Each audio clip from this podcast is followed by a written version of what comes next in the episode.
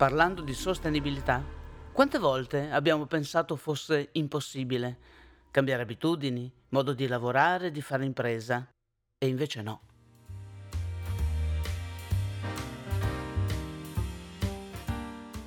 Ci sono persone e imprese che con slancio pionieristico segnano il passo del viaggio verso la sostenibilità.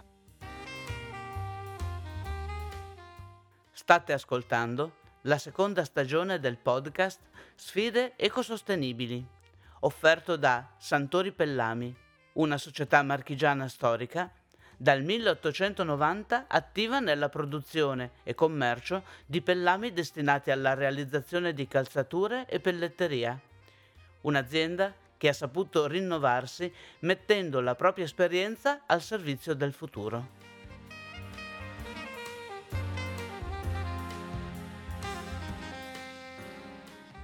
E se è possibile questa trasformazione nell'industria chimica e ancora di più nella conciatura dei pellami, se possiamo recuperare le alghe e utilizzarle per migliorare la nostra agricoltura, beh, allora l'impossibile è diventato possibile.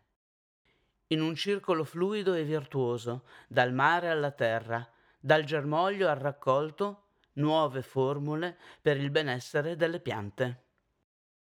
Io sono Rossana Mauri e oggi ho il piacere di avere come mio ospite Valentino Russo, amministratore della South Agro.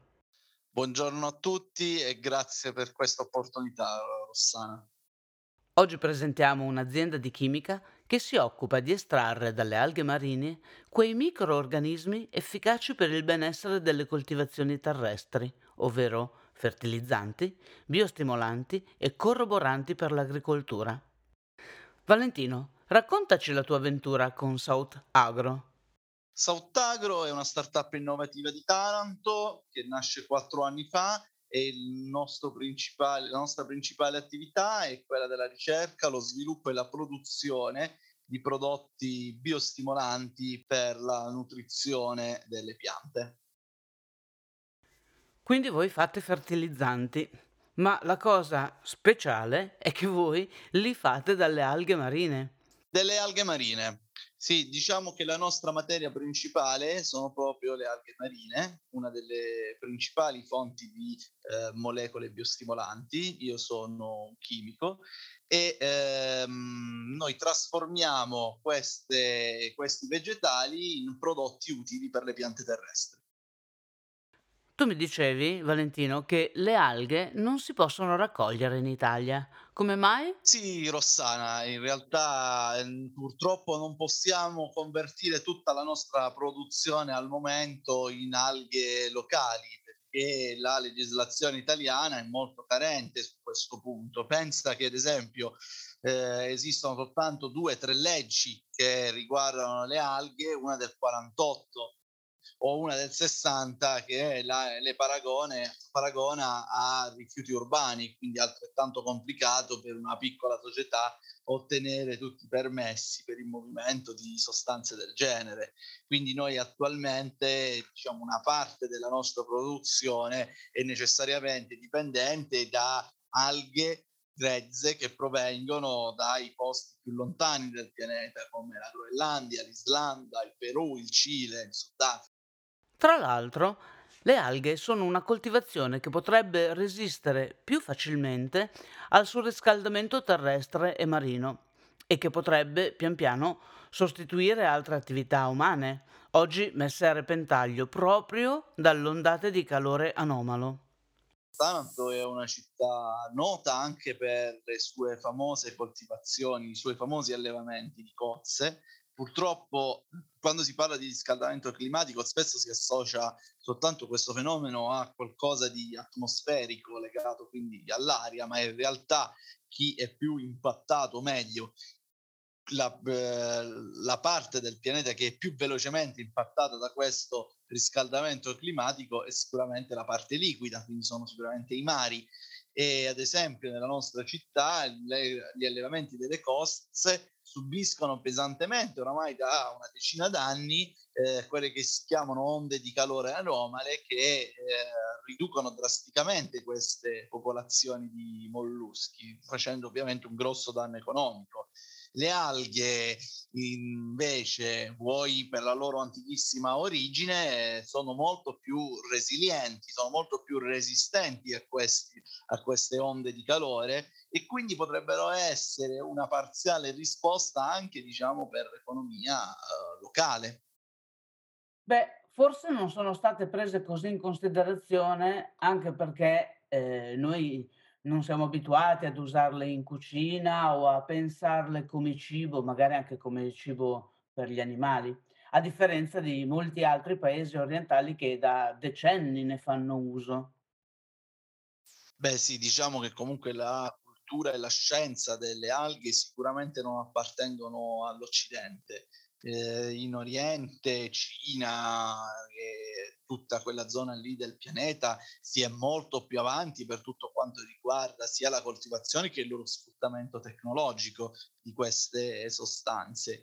In Occidente saranno circa una decina d'anni che ci si è concentrati un po' di più sulle microalghe, cioè quelle invisibili sull'occhio, ad, ad occhio nudo, e molto poco. Credo che noi siamo tra i pochissimi a farlo nel bacino del Mediterraneo sulle macroalghe. Eppure le alghe hanno un vantaggio notevole dal punto di vista ambientale, eh, crescono in acqua salata, quindi non levano ehm, terreno per le coltivazioni tradizionali, assorbono anidride carbonica e la trasformano in ossigeno come eh, tutte quante eh, i vegetali, con la fotosintesi clorofilliana, ed è possibile ottenere numerosissimi prodotti. Ad esempio, ogni volta che mangiamo un gelato in realtà mangiamo anche un po' di alghe, perché quella consistenza cremosa che si ha del gelato è dovuta anche alla presenza proprio della carragenina o dell'agar, che è uno dei componenti fondamentali Eh, delle alghe. Ti volevo chiedere, Valentino, ma voi appunto eh, utilizzate le alghe e le trasformate in fertilizzanti, non in gelato. Il gelato, quello lì, è un altro concetto, grazie che ce l'hai trasmesso, è molto importante, ma voi siete specializzati nella creazione di fertilizzanti. Per far questo avete un, un vostro brevetto? Sì, noi stiamo lavorando a un nostro brevetto eh, perché noi utilizziamo le alghe per fare questi biostimolanti, che sono dei concimi due punto zero, eh, per semplificare molto la, la situazione, perché le alghe sono molto più antiche delle piante, crescono in un ambiente, se vuoi, anche più estremo rispetto alla superficie terrestre, e quindi hanno sviluppato tutto un arsenale chimico per difendersi da vari, eh, vari fattori esterni. Eh, noi siamo principalmente chimici, quello che facciamo è estrarre quelle, queste sostanze e riportarle eh, sul, eh, sulla terraferma, perché in fondo le alghe si trovano in fondo alla catena ehm, di valore del, del pianeta, ponendosi appunto in fondo al mare. Senti, eh, mi stavi dicendo che la vostra è una startup giovane. Eh, da quanti anni ci siete? Com'è strutturata la vostra attività? Come sta andando il mercato? E, e se avete ottenuto in Italia magari un supporto finanziario per poter procedere? Questa è un po', diciamo, la sofferenza un po' di tutte le startup. Bene, come sta andando la startup? Noi ci siamo fondati circa quattro anni fa, siamo partiti con le attività veramente mh, propriamente dette tre anni fa, poi c'è stata la pandemia di mezzo che sicuramente non ha aiutato, ma abbiamo trovato degli investitori privati che credono in questa attività, mh, investitori del settore, e quindi in questo momento stiamo appunto eh, progettando una nuova linea di produzione, eh, per appunto per rispondere alla richiesta del mercato di maggiori quantità dei nostri prodotti. E, per quanto riguarda il, dal punto di vista finanziario, il supporto, beh, diciamo che lo strumento che ci ha permesso sicuramente no, l'inizio delle nostre attività è un uh, bando di finanza agevolata della Regione Puglia, che ci ha permesso di risultare bancabili nonostante le poche garanzie che potevamo offrire. E infatti proprio la liquidità, uno dei problemi più grossi delle start-up.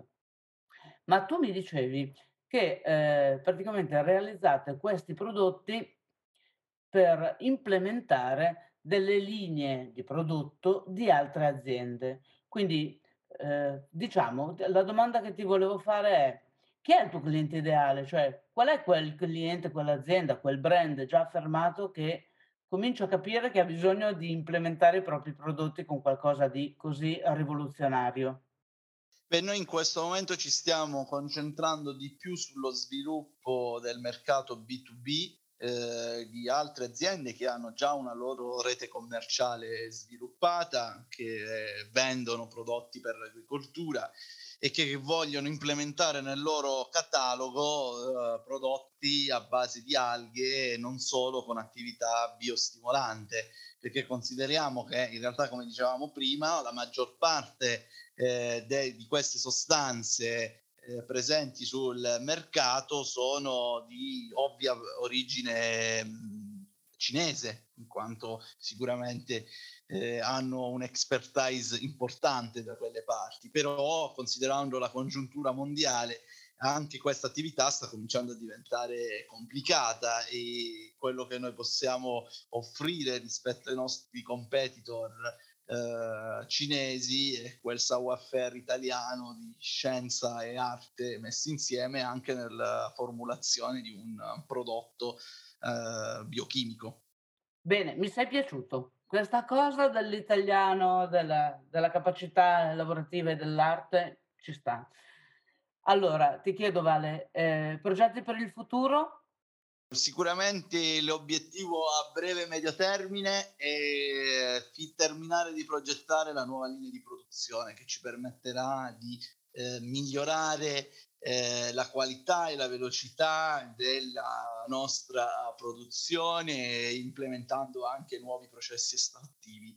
A lungo termine, cosa spero? Spero che si possa discutere in Italia seriamente, fattivamente, evitando di fare molte chiacchiere, ehm, un nuovo discorso sull'acquacoltura, sulla coltivazione delle alghe e non solo, perché siamo una nazione circondata dal mare, ma in realtà questo settore è estremamente bloccato da una burocrazia che ha degli aspetti di complicazione elevatissimi, e quindi spero che i nostri studi preliminari, eh, i nostri campi pilota che abbiamo fatto di coltivazione delle alghe possano diventare in realtà una, eh, una, una realtà industriale e produttiva. Me lo auguro anch'io, perché hai ragione, siamo una penisola e abbiamo una risorsa straordinaria, magari imparare a usarla non sarebbe male. Senti Valentino, io ti ringrazio tantissimo per la tua presenza, per il tuo intervento, e se vuoi aggiungere qualcosa sono a disposizione. Grazie Rossana a te per questa opportunità, e niente, se ci sono degli ascoltatori interessati ad avere maggiori informazioni sui nostri prodotti e sui nostri servizi, ci possono trovare o su LinkedIn, sulla nostra pagina South Agro, o eh, sul nostro sito internet south agro punto com. Grazie. Avete ascoltato la seconda stagione del podcast Sfide ecosostenibili, offerto da Santori Pellami, una società marchigiana storica. Dal milleottocentonovanta attiva nella produzione e commercio di pellami destinati alla realizzazione di calzature e pelletteria. Un'azienda che ha saputo rinnovarsi, mettendo la propria esperienza al servizio del futuro.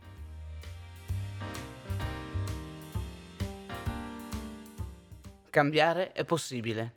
Anzitutto nel nostro modo di pensare e poi di agire, in una direzione utile al rispetto e al sostentamento reciproco. Raccontateci la vostra storia, perché il vostro coraggio disegna la strada per molti altri. Io sono Rossana Mauri e vi aspetto alla prossima puntata.